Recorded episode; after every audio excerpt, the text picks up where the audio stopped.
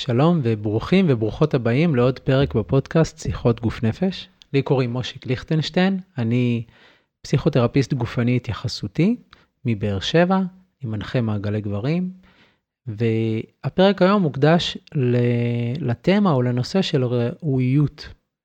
איתי עמיתי מגד, תציג את עצמך. שלום.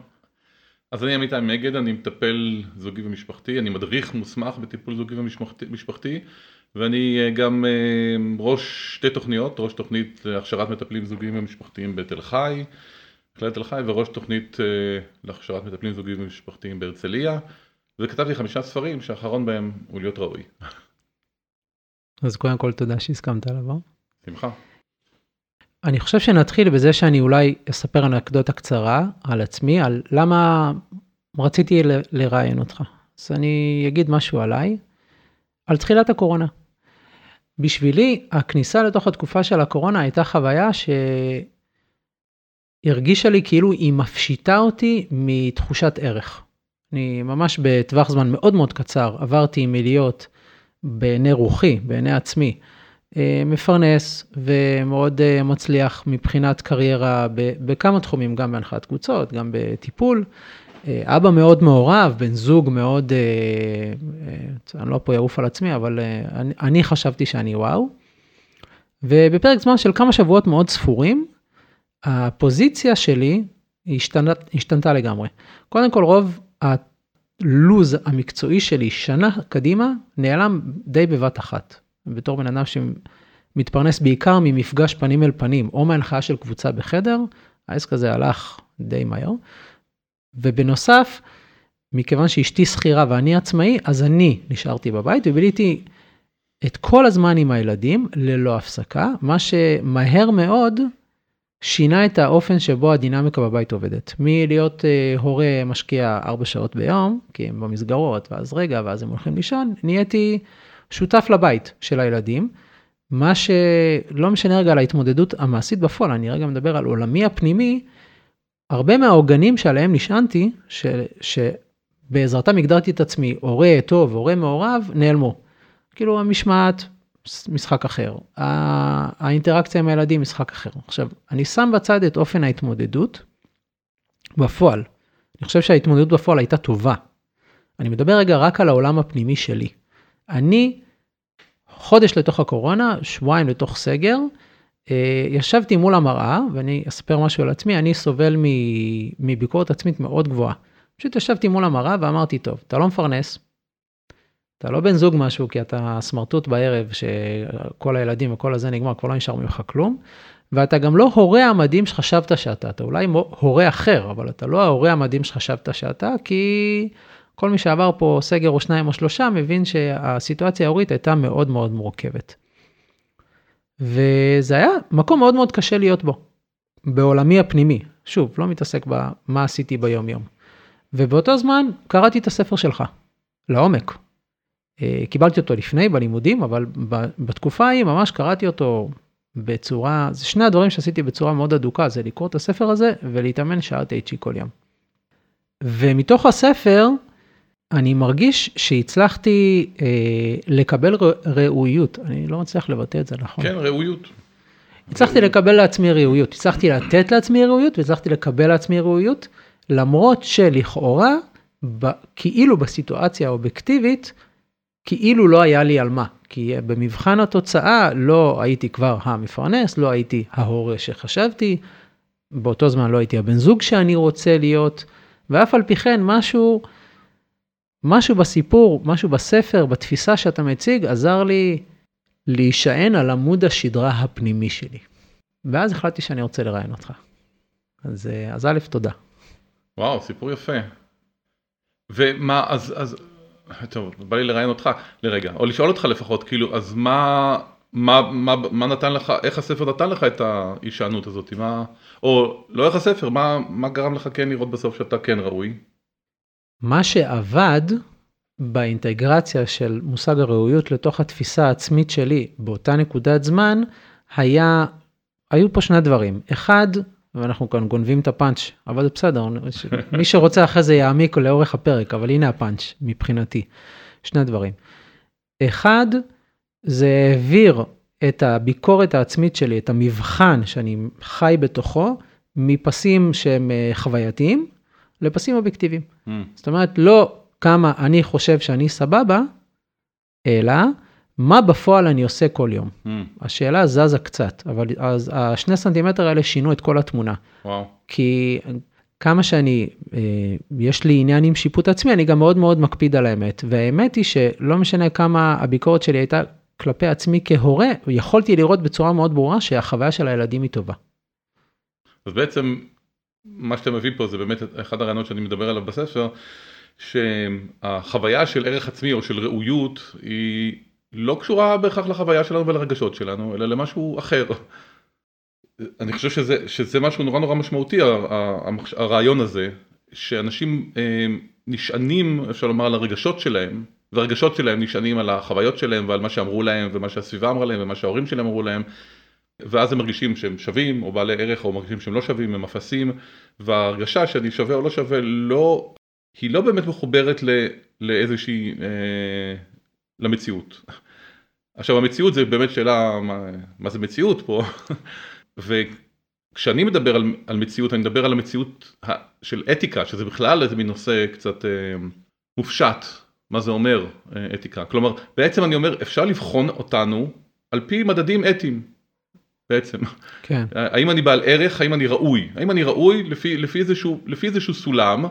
והסולם הזה קודם כל הוא זה, זה מורכב כי הסולם הזה הוא גם איזה מין משהו שאני חושב שיש לו אובייקטיביות יש לו אובייקטיביות לסולם הזה אבל מצד, מצד אחד מצד שני הדרך להגיע אליו או לדעת מה, מה הוא הוא רק פנימה הוא דרך הקשבה פנימה. כלומר זה לא כתוב בשום ספר הסולם הזה אפשר לומר.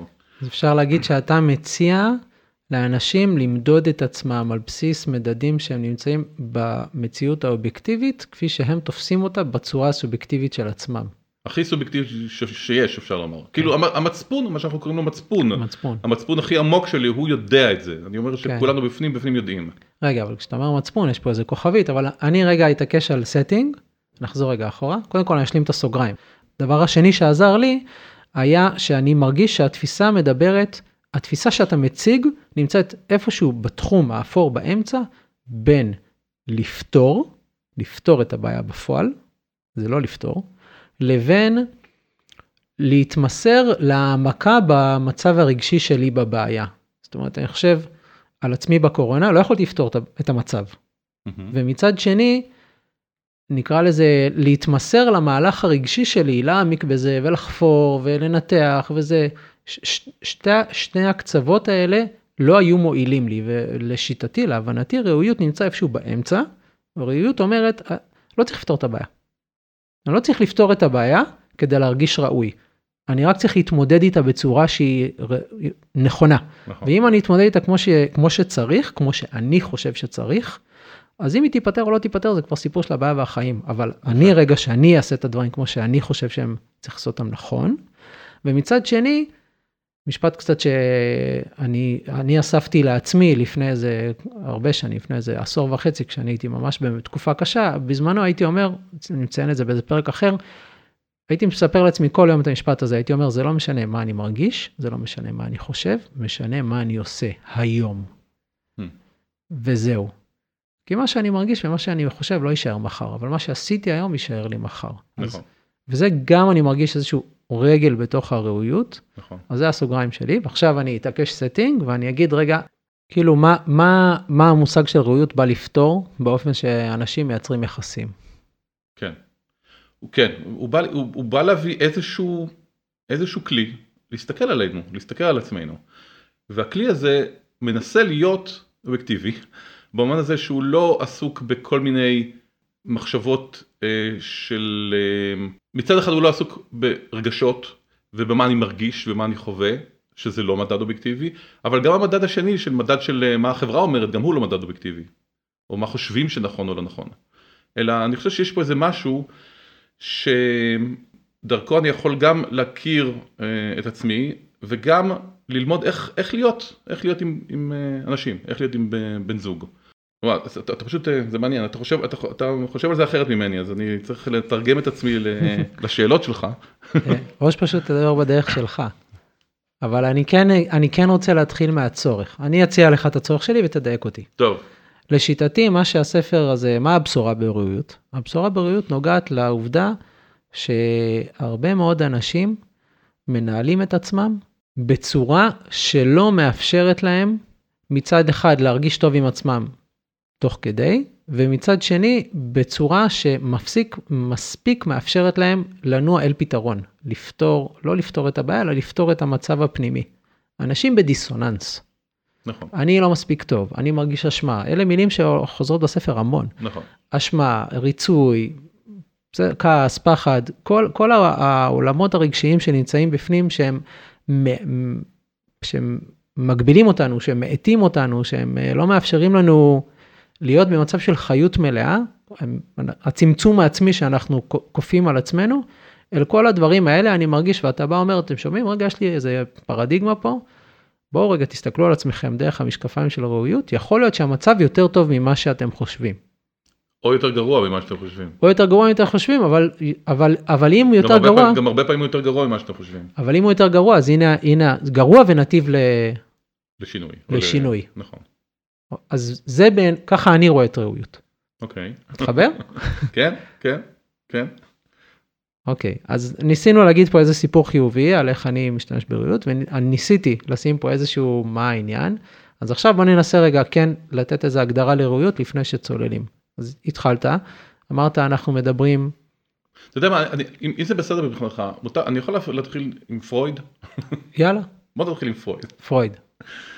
אני לא, לא, אני חושב שהזכרתי אותו בספר, זה לא, אני לא מחסידיו של פרויד או משהו כזה, אבל uh, יש ספר חדש שיצא, אחלה ספר, כדרך אגב, יעניין אותך, ואולי גם את השומעים, שקוראים לו מפרויד ועד איין ראנד, של uh, ערן גולדברג, אם אני לא טועה, הוא מדבר על אשמה. ויש לו פרק שם שלם על פרויד ואשמה. פרויד התעסק הרבה באשמה, אני לא ידעתי, uh, מכיוון שאני, כמו שראית בספר הזה, מתעסק המון עם אשמה, וזה לא הספר הראשון שלי שאני מתעסק עם אשמה, כל הספרים שלי אני מתעסק עם אשמה כמעט, זה נושא מרכזי.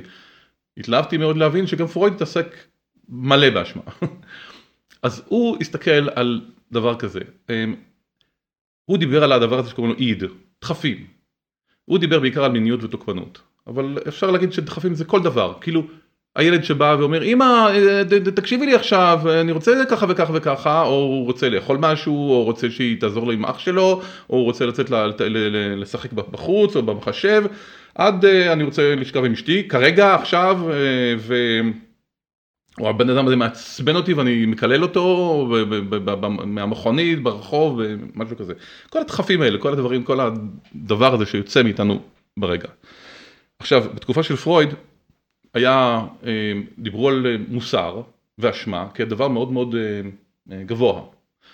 כלומר בן אדם מוסרי הוא בן אדם שמסוגל בעצם לווסת את עצמו לא לתת לכל הדחפים האלה לנהל אותו אה, להסתכל על עצמו בביקורתיות להסתכל על עצמו דרך העיניים של המוסר ולהחליט להגיד, להגיד אה, לבחור. והמחשבה הייתה שהמוסר הזה זה משהו רציונלי הגיוני כן. בניגוד לדחפים שהם לא הגיוניים. ניצחון התבונה על הגוף. ניצחון התבונה על הגוף בדיוק. ואז מגיע פרויד ואומר משהו חכם מאוד אני לא הייתי ער לזה שזה מה שהוא אמר. הוא פתאום זיהה שהדבר הזה שאנחנו קוראים לו אשמה ומוסר ומצפון כל הדברים האלה לא ברור שהם כל כך רציונליים. לא ברור שזה כל כך רציונלי. כלומר מה הוא אמר? הוא אמר הוא דיבר על סופר אגו. הוא אמר שבעצם אנשים מפנימים את הסופר אגו החברתי כאילו את הרעיונות של ההורים שלהם ושל הסביבה פנימה ואז יש להם איזה מין שוטר פנימי. למה אני מפנים את זה? הוא אומר אתה מפנים את הדמויות האלה כי אתה רוצה שהם יהיו איתך בעצם. זאת אומרת אני רוצה להיות קרוב לאמא שלי ולאבא שלי אז אני מפנים את הדמות שלהם לתוכי ואז אני סוחב אותם איתי אפשר לומר. כן. עכשיו הדמות הזאת היא הפנימית שנוזפת בי מנהלת אותי. היא לא בדיוק רציונלית. היא לא בדיוק, אה, היא לא בדיוק אה, אה, כל הרציונל אלא זה מין מנגנון נפשי שמנהל אותי מבפנים. אולי במקום להגיד רציונלית, אפשר להגיד שהיא אינטרסית, היא מונעת מאיזשהו רצון להשיג משהו. להשיג קרבה, להשיג הכרה, להשיג הסכמה לנוכחות שלי. כן, להשיג שייכות, כן. להרגיש אה, אהוב, להרגיש כן. אהוב על ידי החברה, להרגיש שייך אה, לחברה. אבל כשאני שופט את עצמי דרך אותו סופר אגו שאומר לי זה לא בסדר, אני לא שופט את עצמי בכלים רציונליים והגיוניים, אלא אני שופט אותי לפי מה שהפנמתי מהחברה ומהמשפחה שלי ומההורים שלי, שיכול להיות שהם מפגרים לגמרי. הם אומרים לי שנגד, מה, לא יודע, אולי הם אומרים לי שלאונן זה לא בסדר. ואני עכשיו מרגיש, כל פעם שאני אה, מרגיש חוויה מינית, אני מרגיש שהיא לא בסדר. זה באמת לא בסדר? האם יש משהו לא בסדר בזה? אין בזה משהו באמת לא בסדר, אני הפנמתי את זה וזה מנהל אותי. אז בעצם מה שהוא גילה זה ששני הדברים מנהלים אותי, גם הדחפים, האיד מה שהוא קורא לו, המיניות והצרכים פנימיים מנהלים אותי, אבל גם הסופר אגו נובע מצרכים, הצורך בלהיות שייך. אז אותו דבר בעצם, גם זה מנהל אותי, שניהם מנהלים אותי. והוא דיבר על אגו שיסדר את זה, את המתח הזה בין שניהם. כן, הגננת. גננת, שזה בדיוק. אז עכשיו השאלה, האם יש דבר אובייקטיבי שיכול, זאת אומרת, אני, אני מבין שרוב האשמה שאנשים סוחבים, אנשים לא אוהבים, את, לא אוהבים את הרעיונות לפעמים שלי, כי אומרים, מה, מה אתה, אתה בעד אשמה? כאילו אשמה זה בסדר להתעסק עם אשמה? אני אומר, כן, יש אשמה שממש לא בסדר להתעסק איתה וכדאי לבטל אותה, ויש אשמה שכדאי מאוד כן להתעסק איתה.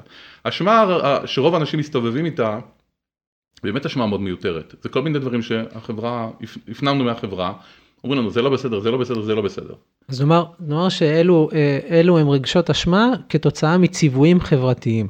כן, וממוסר סובייקטיבי לחלוטין של החברה שאתה נמצא בו. אוקיי. שלא אומר כלום, זה לא בסדר להיות הומוסקסואל, זה כן בסדר להיות הומוסקסואל, זה, אתה צריך להיות אה, פוליאמורי, אתה צריך להיות אה, אה, אה, מונוגמי, מה, מה אתה צריך להיות, מי אמר? מאיפה אנחנו יודעים? כן, זה מה שטרי פרצ'ט מכנה האוניברסיטה של ככה אמרו לי.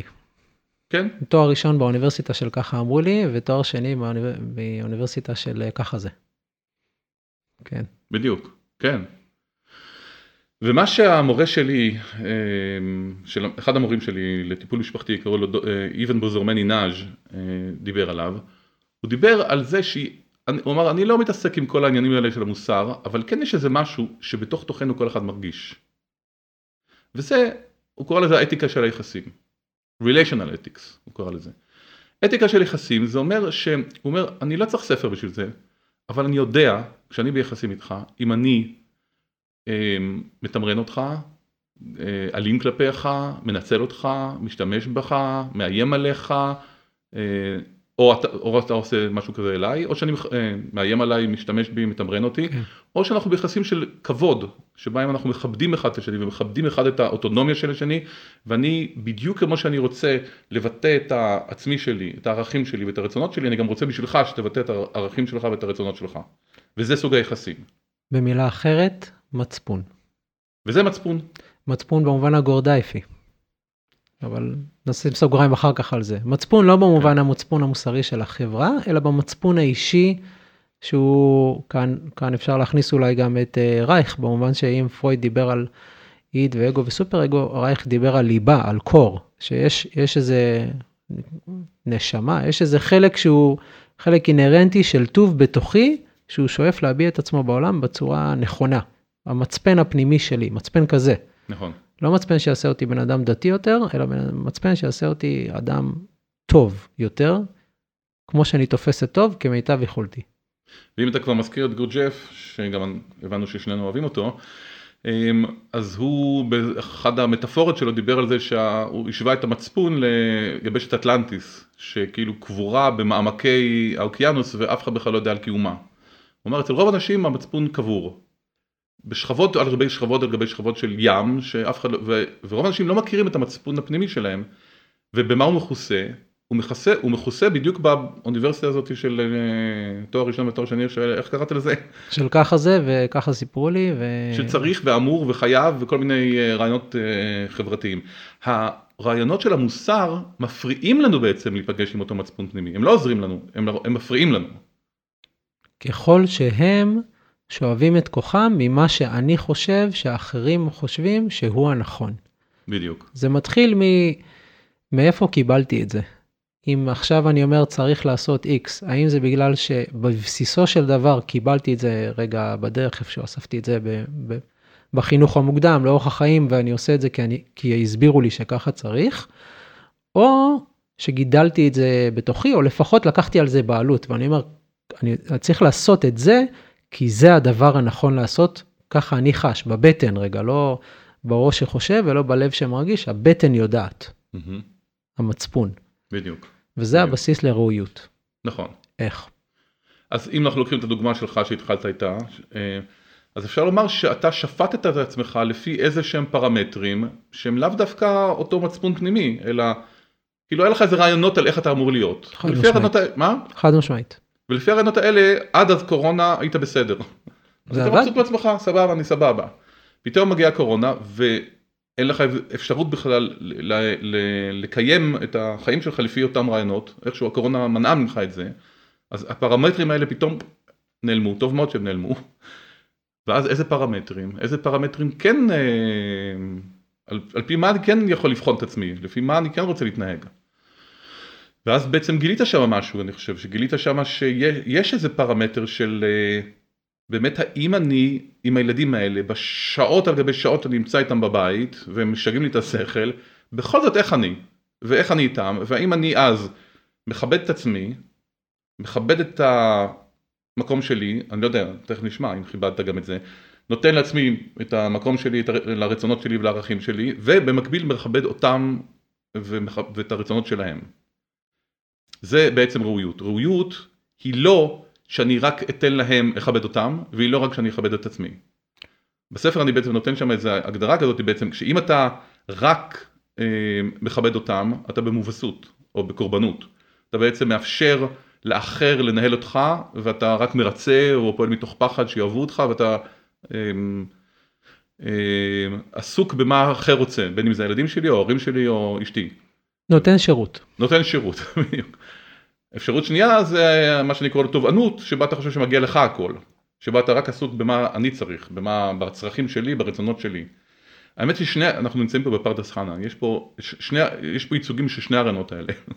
יש פה ייצוגים של, של הרעיון של אה, אה, הילד נורא נורא חשוב, וצריך כל הזמן להקשיב לו ולשאול אותו מה הוא מרגיש ואיך הוא חושב וזה, ו, ולשלוח אותו, ובשום פנים ואופן לא לדרוש ממנו שום דבר, כי, ואז יש בזה משהו יפה, כאילו, אני מקשיב לילד, אבל מצד שני יש פה הורים, סליחה, שהפכו להיות אה, המשרתים של הילדים שלהם. הם נותני מתרוצצ- שירות. מה? נותני שירות שירות. לילדים, וגדלים ילדים נרקיסיסטים שלא מסתכלים על, על אף אחד אחר, רק מסתכלים על עצמם, כי, כי כולם הרגילו אותם שרק צריכים, רק מסתכלים עליהם.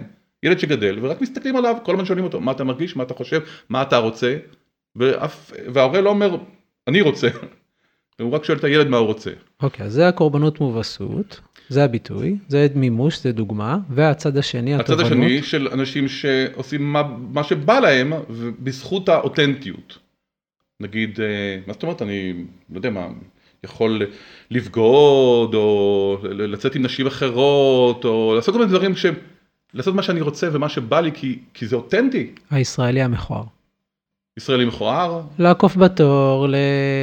תמכור לו שוקולד, כאילו אנשים, אנחנו מכירים את זה במרחב סביבנו, אנשים שמסתובבים עם מרפקים רחבים רחבים, ותובעים לעצמם באדונותיות את uh, כל מה שהם חושבים שמגיע להם, ו... נכון? כן, בדיוק. אוקיי, ועכשיו אנחנו עושה צעד קדימה, ואתה אומר, לא זה ולא זה, נותן לי ראויות. א', וב', לא זה ולא זה מרגישים טוב עם עצמם. נכון.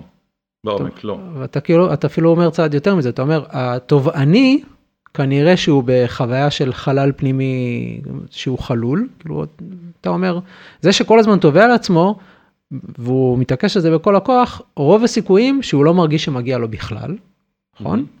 וזה שכל הזמן נותן, והוא מדהים, ונותן שירות לכולם, אתה לא יודע אם יש לך, אין לך ילדים בגיל הזה, סמי הכבאי, תמיד נותן שירות, הכבאי, סמי הכבאי, גם הסמי.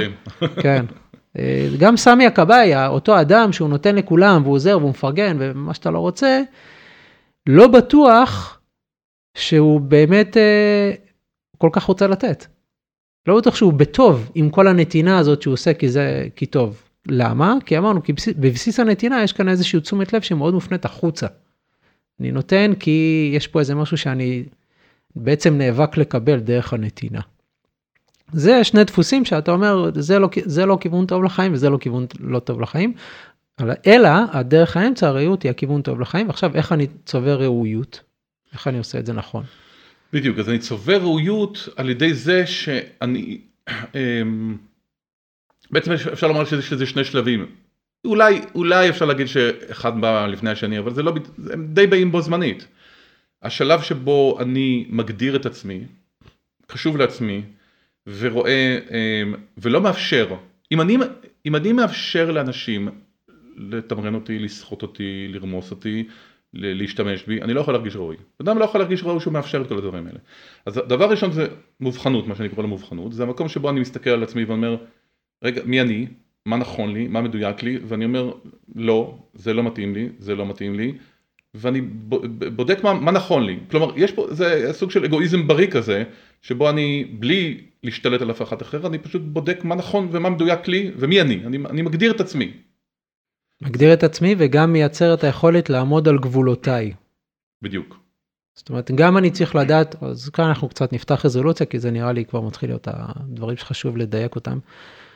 אני, וזה תהליך, זה לא, כן? לא באים אליך לשעה וסוגרים את הפינה. לא. לא, זה ארוך, ארוך, ארוך. אני בן 58 וזה ממשיך, התהליך הזה. כן, עוד משהו שחשוב לי להגיד זה שבבסיס התפיסה של ראויות, לאורך כל הספר שזורה התפיסה של תהליכיות. נכון. ואתה אתה נותן פה ים מקרה בוחן, ואתה נותן אותם בקצרנות המינגווייט כזאת של בום בום בום בום בום בום, אבל, אבל בין, בין המילים, וגם בסוף אתה אומר את זה, שני פרקים מהסוף, אתה אומר, דברים לוקחים הבשלה, והבשלה לוקחת זמן. אז שמנו פה disclaimer על השיחה, נכון. סגרתי סוגריים חוזר. אז הסיפור הזה של הראויות, אתה אומר, קודם כל אני צריך לדעת להדוף החוצה רגע את, את, ה, את הגירויים ולעמוד על דעתי, לקחת בעלות עליי, לייצר את הגבולות שלי, זה בכלל מובחנות, זה עוד לפני, זה נראה לי זה ספר אחד לפני. נכון. אז מובחנות, קודם כל דע, דע את עצמך.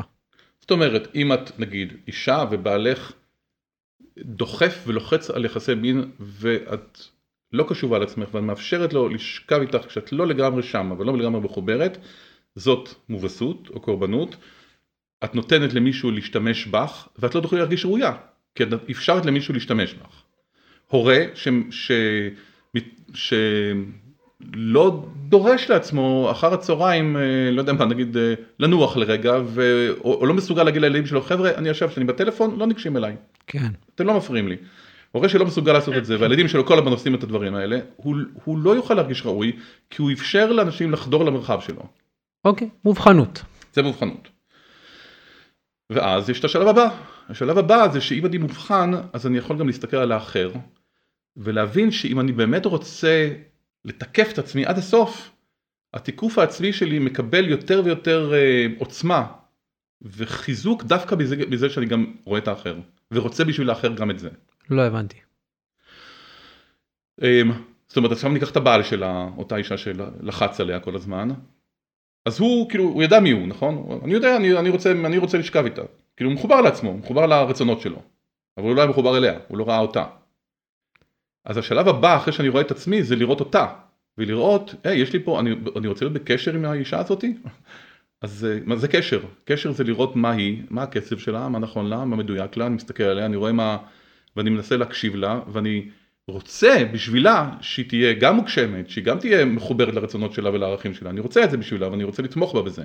שזה קצת מזכיר את אה, אושו במובנים מסוימים, שהוא גם תלמיד של גורדייף במובנים מסוימים, שהוא מדבר על אהבה. שלא רוצה משהו כחלק מפעולת האהבה. זאת אומרת, אם אני אוהב אותך, לפי אושו, יתקנו אותי מי שמבין יותר טוב, אבל ככה אני הבנתי את זה, אם אני אוהב אותך באמת, אז אני לא רוצה ממך את מה שאני אוהב בך. אני נכון. אוהב את זה כמו שבן אדם אוהב הר, לא כמו שהוא אוהב דגים, אם אני הולך רגע למשל. אחר. כן. וזה מאוד מאוד, מה שאתה אומר עכשיו על הסיפור הזה של ריצוי במין, במיניות, הוא דוגמה מאוד מאוד טובה להמחיש את זה. כי באמת הפער בין בני זוג, הפער בין בני זוג לדעתי הוא סטטיסטית הוא נפוץ מאוד מאוד מאוד. פער במיניות שמוביל... כל זוג, כן. כמעט. ומוב... אחרי שנתיים לפחות. כן, ואז זה מוביל לחיכוכים, ואני חושב שפריצת דרך משמעותית יכולה לקרות ברגע כמו שאתה אומר, שהבן זוג, בת זוג שרוצים יותר, ברגע שאני מבין אני רגע אגיד את זה עליי בלש... בגוף ראשון בשביל האפקט הדרמטי, ברגע שאני מבין שאני, כשאני לא, כשאני שוכב איתה, כשהיא לא רוצה, אז אני בעצם בין לוקח ממנה משהו, או... משתמש בה. משתמש בה, כופה עליה משהו שהיא לא רוצה, ברגע שאני מבין את זה לעומק, אז אני לא אהיה מסוגל, זה בדיוק מה שאתה מדבר עליו מבחינת השלב הבא אחרי מובחנות. אני לא אהיה מסוגל יותר לעשות את זה. אני כבר, איך תהיה לי, איך, איך אני אהיה בהוויה של משיכה מינית כלפי מישהי שאני יודע שהיא לא רוצה. אני, אני לא ארצה לשכב איתה כי היא לא רוצה לשכב איתי. אז כמובן שזה פותח יקום חדש של תסכול, שהוא תסכול אחר, אבל עליתי שלב במשחק. כי קודם הייתי מתוסכל ממנה שהיא לא רוצה לשכב איתי, ועכשיו גדלתי בסנטימטר בשנייה, ואני אומר, אוקיי, היא לא רוצה לשכב איתי, אז רגע, מה זה אומר? זה אומר שאני לא, אני, זה אומר שאני לא רוצה לשכב איתה אם היא לא רוצה לשכב איתי. עכשיו בוא נדבר על מה עושים עם זה, אבל אני כבר לא כועס עליה שהיא לא רוצה לשכב איתי, כי אני מבין שהיא בן אדם בפני עצמה, ויש לה יקום פנימי ורגשות וזה, ועכשיו אני אולי רוצה לפתוח שיח עם הדבר הזה, ואני כבר לא בא, אפרופו מובסות וקורבנות, לזרוק עליה את ה... למה את לא רוצה לשכב איתי? מה לא בסדר אצלך שאת לא רוצה אותי? לא. אני כאן ואת כאן, ועכשיו בוא נתחיל שיחה.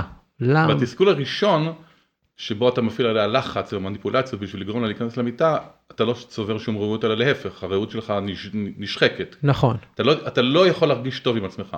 לעומת זאת, התסכול השני, שבו אתה אומר לעצמך, וואלה, לא יודע מה עושים פה, זה כן. מסובך לי, אני עדיין לא עושה סקס פה, אני עדיין לא עושה סקס פה, אבל אני, מה כן? אבל אני צובר ראויות. כי אני רואה את הבן אדם האחר, ואני רוצה באמת בשבילה שהיא... אני, זה, זה יחסים, זה, זה דיאלוג. זה, אוקיי. זה, זה, זה מרטין בובר. מרטין בובר מדבר על, על מה זה דיאלוג. הוא מדבר על, זה, על ההבדל בין, בין אה, יחסים של החפצה או הזרה, שבהם האחר הוא סוג של חפץ, או או, סוג של או אמצעי, אמצעי למשהו, או איום. לבין יחסים שבהם האחר, אני באמת רואה אותו עד הסוף, וגם אני רואה את עצמי עד הסוף, שנינו שם ישנם, אנחנו, אנחנו באמת בדיאלוג. וזה מה שאני רוצה עם האישה שלי בסופו של דבר ועם הילדים שלי, לא? אני רוצה איתם יחסים אמיתיים, לא יחסים שבהם היא משתמשת בי או אני משתמש בה. אני רוצה, לא כולם רוצים. לא כולם רוצים. וזה גם בסדר מדי פעם להשתמש, אני, אני לא רוצה כן. להיות איזה מין, אה, אה, לא יודע מה, קדוש כזה. אה, יש לי, מור, אחד המורים שלי קוראים לו דויד סנרש, אז הוא אמר, דיבר על סקס והוא דיבר על, אה, אה, אוקיי, use me, but use me well. כן, זאת אומרת, יש מקום שבו אנחנו, נגיד בסקס, משתמשים אחד בשני, בשביל הצורך שלנו, וש- אבל אם שנינו כמובן רוצים את זה, ואנחנו משתמשים אחד בשני, אבל משתמשים טוב אחד בשני, יש גם לזה מקום. מה שנקרא, משתמשים ב... כשזה מדובר, לא שזה כחלק ממלחמה או משא ומתן שאף אחד לא מרוויח ממנו. כן. אוקיי.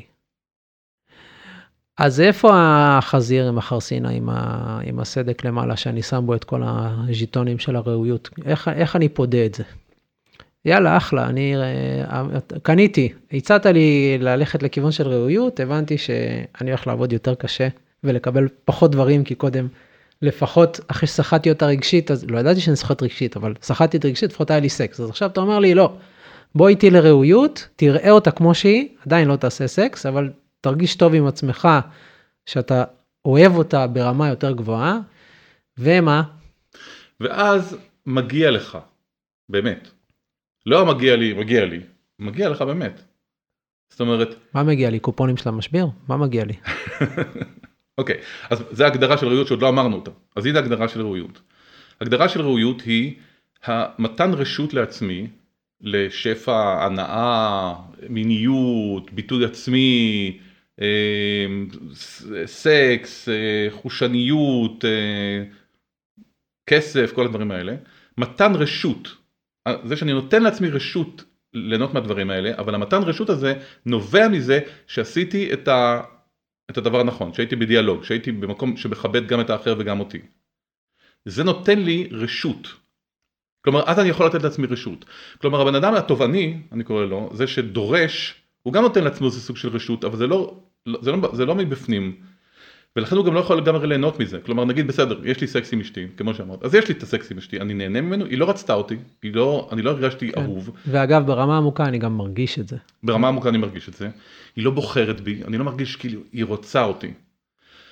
עכשיו, זה לא שאני מבטיח לקהל השומעים פה שברגע שאני עושה את הדבר הראוי, ישר העולם, אה, זה לא עובד ככה לצערי, ההפך אפילו קצת. לפעמים אפילו ההפך, יש כל מיני פערים, מבחנים, אבל אני כן אומר שבסופו של דבר, מה שאתה משיג בדרך הראויות הזאת, אתה באמת משיג אותו, הוא באמת, הוא באמת שלך, אתה כאילו, אתה יכול יותר ליהנות ממנו, יותר לחגוג אותו. הסקס הטוב שיש לך עם אשתך, שבא מתוך דיאלוג אמיתי, הוא באמת סקס טוב. וה... לא יודע מה, הכסף שהרווחת, או ההצלחה הכלכלית שלך, היא, היא לא סתם איזו הצלחה כלכלית של, אתה יודע, תמיד מספרים על אנשים שמר, שמרוויחים מלא כסף בלוטו, בטוטו בבורסה, שגם מבזבזים אותו מיד. כן.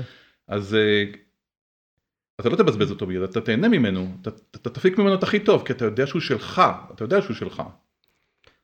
אתה מדבר, ותוך כדי שאתה מדבר, אני מנסה לחשוב, איך, אוקיי, אתה אומר את כל הדברים האלה, זה נשמע מעולה, אבל איך, איך אני עכשיו ממחיש את זה לשומע, לשומעת? כי זה, יש איזה, כחוט השני עובר איזושהי, איזשהו ניואנס טיפה איזוטרי בשיחה הזאת. זו שיחה על עבודה פנימית. נכון. ובעבודה פנימית, אתה לא, אתה לא יכול להראות למישהו את הפירות של העמל שלך, כי, כי זה חוויה פנימית. נכון. אני יכול לדבר על, כאילו, עוד תלמיד של גורדייף, אה, אילן עמית, כותב באחד הספרים שלו, שהחוויה היא, היא חד פעמית, היא ברגע, היא כמו להבה של נר. הרגע קורה, זה להבה של נר, אחרי זה אני מדבר על זה, זה כבר לא להבה של נר, זה כאילו הדפס של הדפס של הדפס של הדפס. ובכל זאת, אז איך? אז איך אני ממחיש? אז אני חושב שאפשר להמחיש את זה דרך הדוגמה אולי של המיניות. רגע, מוריד את זה לפרקטיקה. בשלב הראשון אני בחוסר מודעות. ויש בינינו סחר מחר על מין, שהוא גם uh, קצת uh, איפשהו בין יחסי מסחר למלחמה קרה, נכון? כן. אני, uh, זו דוגמה, כן? אל תיפלו עליי, זה לא החיים שלי, אני במקום אחר. אבל אנחנו נדבר בגוף ראשון כי זה הכי אפקטיבי. אז אני רוצה, היא לא רוצה, אנחנו, לפעמים היא זורמת איתי, היא לא באמת זורמת איתי, היא פשוט נותנת לי, אותי, או... היא מרצה אותי כדי שיהיה שקט בזה, לפעמים היא לא, היא נעמדת על שאלה, אומרת זה לא מתאים לי, ואז אני נכנס לקורבנות ואני מאשים, ו... איפה הצד שלך בזוגיות? כל מיני דברים כאלה.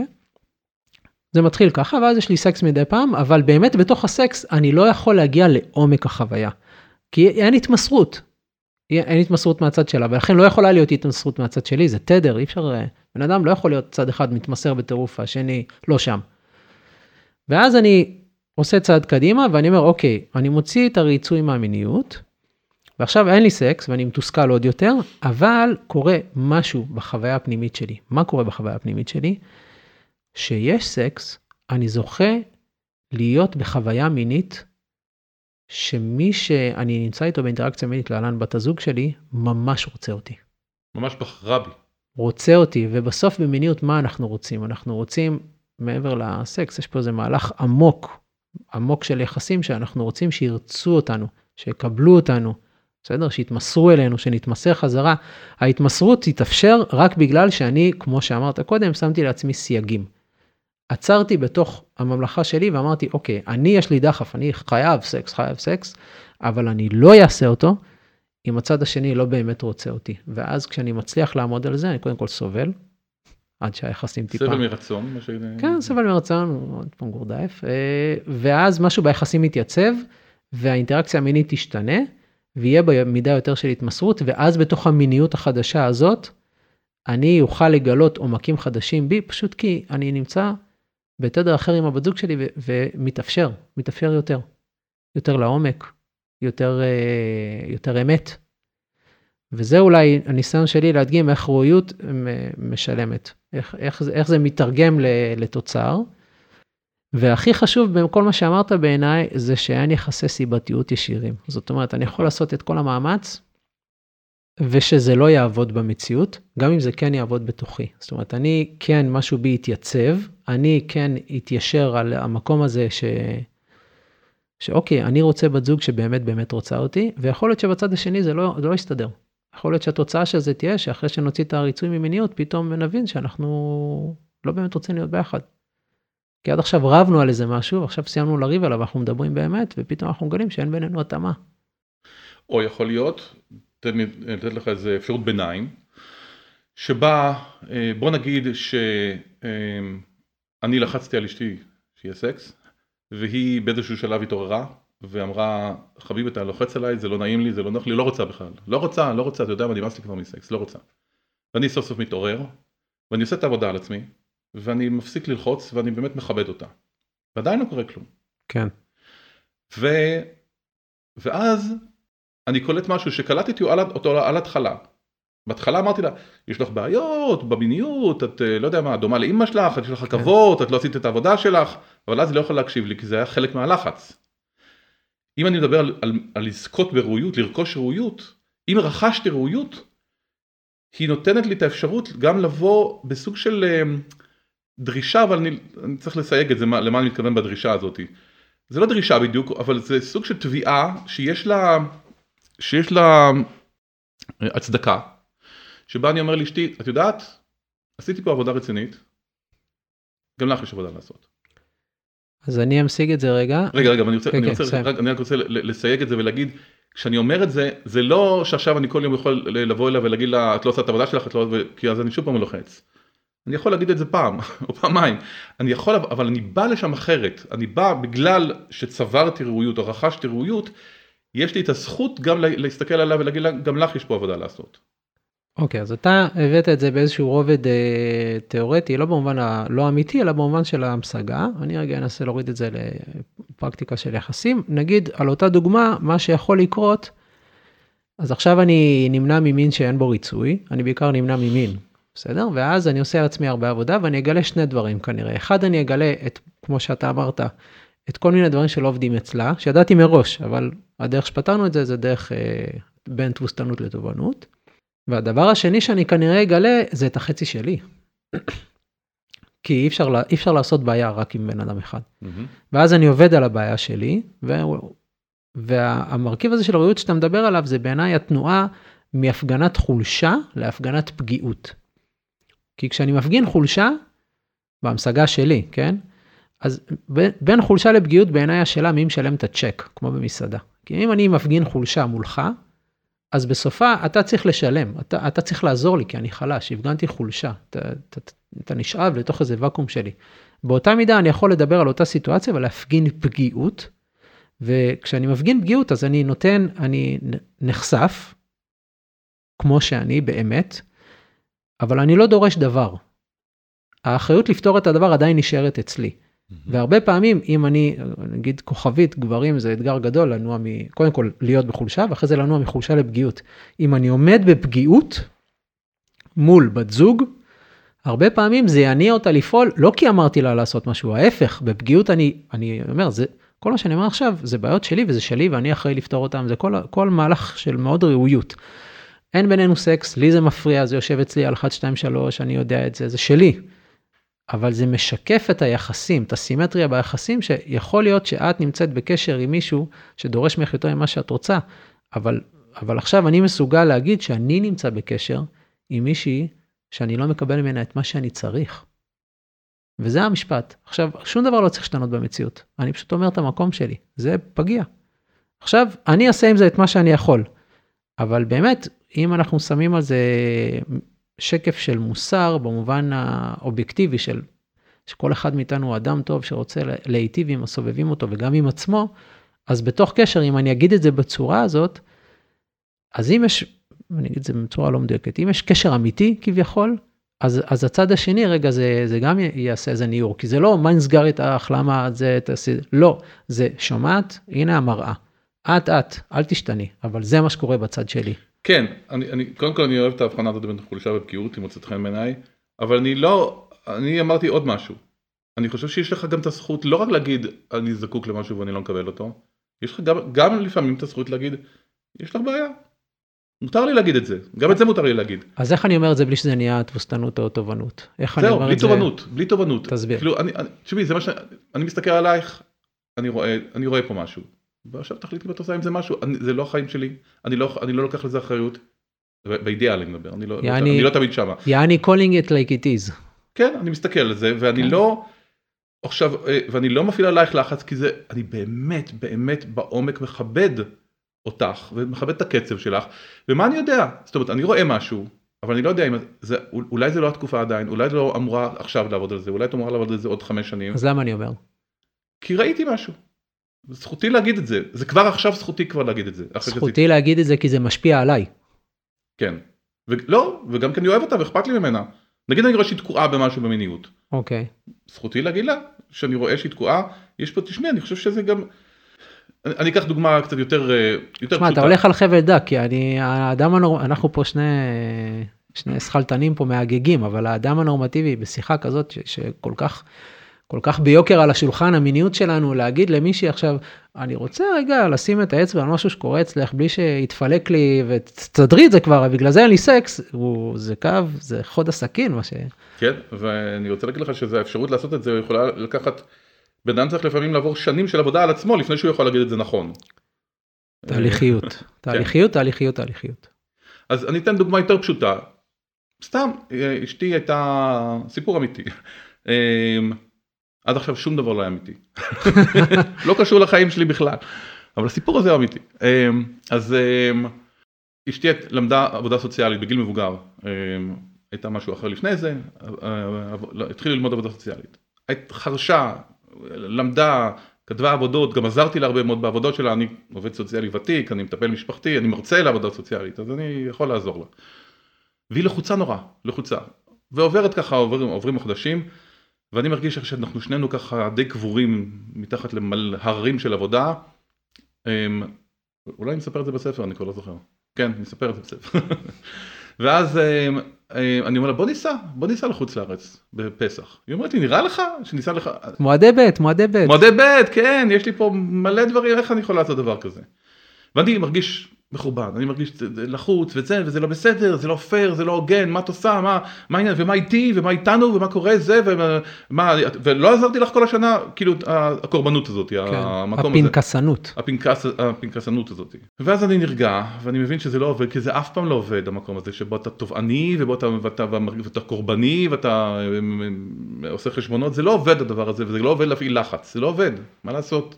שוב, אני צריך לעצור, להיכנס פנימה. וכשאני נכנס פנימה אז אני, אני רואה שבעצם קודם כל מגיע לי, אני כן ראוי במובן הזה שהייתי סבבה השנה הזאת ובאמת עזרתי לה. אז מגיע לי משהו. אני יכול להסתכל על זה שמגיע לי, לא בטוח שאני אקבל, לא בטוח ש... זה שראיתי את זה לא, לא אומר שתקבל את זה, אבל זה חשוב לראות את זה, אחד.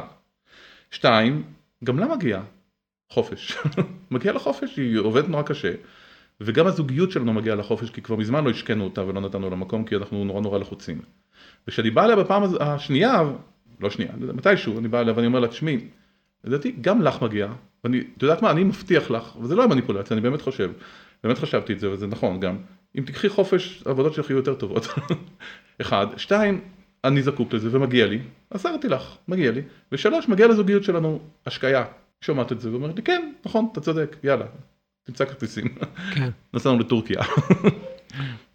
אוקיי, מעולה. אז אני מרגיש שגם אנחנו קצת אה, סוגרים את המעגל, וגם אתה מרים לי, לחזור לסיפור של ההתחלה, שאלת אותי, אוקיי, ובוא נראה איך, ראוי בסדר, אבל בוא נראה איך היית בינך לבין עצמך בתוך הסיטואציה עם הילדים. אם כל היום אה, נתת שירות מושא מהכבאי, או גם היית מסוגל אה, לראות מה קורה איתך תוך כדי. הסיבה שאני רוצה לחזור לנקודה הזאת זה בגלל שאני חושב שיש איזה חתיכה מהפאזל שלא שמנו עליה את האצבע, שהיא קשורה ליחסים שביני לביני. אז אני אדגים את זה באנקדוטה. אני, בכל העבודה שעשיתי באותה תקופה עם אה, רגע להסתדר עם עצמי, באיזשהו שלב הבנתי שאני, לי יש שלושה ילדים, בסדר? והבנתי שאני נמצא 24/7 כמעט, עם ארבעה ילדים בבית. יש את הגדולה שלי, את האמצעית שלי, יש את הקטן שלי ויש את הילד הקטן שהייתי, שנמצא איתנו בחדר, ורוב הזמן הוא די סובל. הוא סובל כי, כי, כי אין לו מקום. כי, כי אני, המבוגר שאני, כל הזמן נותן שירות לשלושה ילדים, ואין לי רגע לעצמי. מי זה העצמי שאין לי רגע אליו? אני. אני הקטן שרגע אולי צריך לקרוא ספר, או, או לדבר עם אנשים מבוגרים בצורה שלא תדרוש ממני אנרגיות נפשיות, שאני צריך לתווך סיטואציות, לא, סתם בסדר, אז אה, ידעתי לקחת שעה ביום טאי אבל זה, זה ממש היה, אני קורא לזה עזרה ראשונה, זה היה לאפס מערכת. אבל חלק ממה שהעיסוק בבריאות נתן לי, זה את התובנה שאני חייב לחצוב לעצמי זמן ומקום בתוך הלוז. למה? א', ברמה האובייקטיבית זה נדרש כדי שאני אהיה הורה, אה, שאני אנהל את הדבר הזה כמו שאני רוצה, כי 24/7 אין, אין, אין על הבמה מאיפה להתחבא. כשאתה 24/7 עם הילדים, ימים על ימים על ימים, אתה פשוט מי שאתה, אין כאילו, אין, זה לא, יש משהו בהורות בתוך מסגרת שהיא מהממת בעיניי, כי הילדים רוב הזמן לא איתי. אז אני מקבל אותם לסלייס כזה, אחרי בית ספר לפני השינה, ושם אני משפיע מטובי, ואני מחנך מדהים, ואנחנו ממיינים נמלים, ומה שאתה לא רוצה. אבל להיות עם הילדים 24-7 כפול יותר משבע, בסדר? אולי כפולות של שבע, מוריד, מוריד, מוריד, מוריד, מוריד מהרבה מהפיגומים ההוריים שאיתם עבדתי, כי זה היה שגרה. והרעות לימדה אותי לבוא לאשתי ולהגיד לה, את שמעת, אני יודע שאת אה, בסורוקה ואתם במשבר ויש קורונה ויש שמעתי את כל הדברים האלה, אבל את אה, צריכה לחזור מוקדם מעבודה פעמיים בשבוע, כי אני חייב איזה שעתיים. ומשהו אגב שהיא מאוד, היא מאוד רצתה, נגיד החסם לדבר הזה היה יותר אני מאשר היא, כי אני לא הייתי מסוגל לאפשר לעצמי, וריאות לימדה אותי לעשות את זה. והדבר השני, היא לימדה אותי בתוך היומיום השוטף כל הזמן לנהל את ה... אולי את השיחה הפנימית שבתוך המובחנות. זאת אומרת, לספור את הארבעה ילדים. הגדולה, האמצעית, הקטן, כולם בסדר, אוקיי, מה קורה, מה קורה איתי? לי טוב עכשיו? אני, יש לי, עכשיו, זה לא עכשיו שהשארתי אותם עם uh, חבילת פיתות, אה, קופסה של נוטלה ו- וטלוויזיה, בסדר? והלכתי לחפש את עצמי ביער, כי אתה אומר משפט מדהים בספר, אתה אומר, בן אדם צריך להתחבר לפעמים פחות לילד הפנימי שהוא ויותר למבוגר הפנימי שהוא. אז המבוגר הפנימי ש... שאני ניהל את הילדים ושמר על כל מה שצריך, אבל גם עשה מקום לילד ש... שלא רואים אותו, כי הוא כל היום מבוגר שנותן שירות, סמי הכבאי, וזה ראויות אפשר. כי אני עם עצמי, בגלל הביקורת העצמית, לא הייתי בחיים מוצא את הזמן. כי, כי צריך uh, לתת שירות. והראויות היא דווקא בהפוך על הפוך, היא, היא בודקת אותי, התפיסה הזאת, היא בודקת אותי אם אני עכשיו, יש משהו, איך קוראים למכשיר המוזיקלי הזה שיש לו מקל אחד, יוצאים ממנו שניים. אה, קולן. כן, שאתה עושה ping, ואתה בודק אם אתה על התדר. בדיוק. אז משהו בראויות עוזר עם ה ping. בדיוק. כאילו אתה, האם אני בורח לתבוסתנות או בורח לתובנות. נכון. זה נגיד ראויות נותנת לאורך זמן, שימוש מתמשך. ודבר נוסף שאני חושב שהיא נותנת, על בסיס ניסיון אישי שלי של שנתיים, שנה ומשהו, נהיה מאוד נעים בתוך הבית. הבית שהוא עולמי הפנימי, הוא נהיה יותר נעים. אני לא יודע מה קורה בבית החיצוני שהוא העולם שבו אני חי, אבל אני בתוכי, הביקורת העצמית שלי נהיה לה, חיים, נהיה לה יותר קשה לעבוד. יותר קשה לי היום לשפוט את עצמי לחומרה. משהו בתשומת לב לראויות, וואלה, אני כאילו יש לי גב, אני מסתכל אחורה ויש לי גב, כי אני מסתכל עם המשקפיים האלה על המציאות. גם קודם עשיתי את כל הדברים האלה, האמת, טורבם, כמעט כולם. אבל עכשיו, כשאני מסתכל על זה דרך משקפיים של ראויות, אני אומר, אוקיי, אבל זה לא לא הצלחתי, זה פה אני עשיתי את כל מה שאני יכול, פלוס, פלוס, פלוס. עדיין, התוצאה אותה תוצאה, אבל בואנה, אני בטורים, שש, תקופה, כל הכבוד לי, שש, טורים שש. ו- ו- וקודם הסתכלתי רק אם העגלה זזה או לא, והיא לא זזה, והג'יפ התחפר וכלום לא זז, ואני כזה, או, העגלה הזאת לא זזה, ו- ובסוף היא כן יצאה מזה, לקח איזה, נגיד, שלושה חודשים, אבל, אבל היכולת לנוע מהמבט אחורה, העגלה לא זזה, אני חרא ג'יפ, להסתכל על עמד טורים ולהגיד, אני נותן פה את כל מה שיש לי, מעבר, מעבר, מעבר, ומגיע לי לזה. זה בעיניי ההאזנה העצמית, השיח הפנימי, זה מה שראויות מאפשרת, ו... ומה שהיא לא מאפשרת זה פתרונות קלים בחוץ. יש אה, לחיים עמית, אה, שהוא אה, מדריך של הורים, יש סיפור יפה שהוא מספר על אישה מבוגרת, דתייה, חרדית, יש לה שמונה ילדים, היא חוזרת מהשוק. ויש לה שני סלים כאלה עם השוק מלא מלא דברים וברגע שהיא מגיעה הביתה הם מתנפלים עליה אמא אני צריך שתקחי אותי לחוג אמא אני צריך הוא הרביץ לי אמא אני צריך חזרה בשיעורי בית מלא מלא מלא דברים והיא הולכת, נכנסת למטבח, סוגרת את הדלת, לוקחת בגט, חותכת אותו, שמה מיונז, חרדל, פסטרמה, חסה, עגבניה, אוכלת לאט לאט. גומרת לאכול, יוצאת ומטפלת בכל הדברים. מגיעה שכנה, אומרת לה, מה? איך את יכולה להיכנס למטבח ולאכול ככה בצורה כזאת שכל הילדים שלך צריכים ממך כל כך דברים? אז היא אומרת, אני הכנתי להם אימא רגועה. וזה סיפור יפה בגלל, ש, בגלל שהיא בעצם, היא לא דואגת לעצמה כאגואיסטית, היא, היא דואגת לעצמה כדי שהיא תוכל לדאוג להם. כי היא לא הייתה יכולה לדאוג להם אם הייתה חוזרת ישר מהשוק וישר מתחילה לטפל בזה, היא הייתה עצבנית ו- וחסרת שקט ורעבה, והייתה עושה את זה מחורבן. היא, עשתה, היא דאגה לעצמה כדי לדאוג להם. אנחנו חייבים לקחת את הזמן הזה לעצמנו, ולכן הראויות היא בדיוק מדגישה את העניין הזה של אני חייב לדאוג לעצמי, גם בשביל לתת לאחר אני חייב לדאוג לעצמי. זה, זה, זה מזין אחד את השני. כשאני דואג לאחר במצב של ראויות אני דואג לאחר וזה נותן לי זכות, זכויות נוספות, ואני דואג לעצמי וזה נותן לי את הכוחות לדאוג גם לאחר. זה מזין את עצמו, שני הדברים מזינים את עצמם. שזה הכללים האובייקטיביים של המוסר הסובייקטיבי. כן. בדיוק זה. בדיוק. כי הפרשנות של כל הדבר הזה היא בתוכנו. גם עם הכללים האלה אנחנו מציגים אותם ככללים אובייקטיביים במציאות. אוקיי. וואו, איזה שיחה. אה, התיישבנו פה לפני דקה ועברה כמעט שעה לדעתי. כן, אז אני רוצה להגיד לך המון המון תודה. קודם כל על הספר, מאוד עזר לי. אה, אפילו חלק גדול מהשעה הזאת נראה לי, היה מונולוג שלי על כמה הספר עזר לי. איזה אבל... כיף, תודה. תודה לי, ממש חשוב לי לשמוע שהספר אה, מדבר על אנשים, ושהוא גם, הוא כאילו באמת, כמו שאמרת, דיברנו, הוא כאילו פילוסופיה, אבל הוא גם פרקטי. זאת אומרת, יש בזה משהו דווקא מאוד מעשי. זה לא נשאר ברמה אה, תיאורטית. מאוד מעשי. יש מה לעשות עם זה. לגמרי. ותודה שהסכמת לבוא להתראיין. ותודה רבה. תודה לך, היה לי, היה לי כיף והיה לי מרתק ומעניין. ואנחנו גם רוצים להגיד הרבה תודה ליוסי מונסה, שמארח אותנו באולפן המהמם שלו בפרדס חנה, מומלץ בחום. להתראות.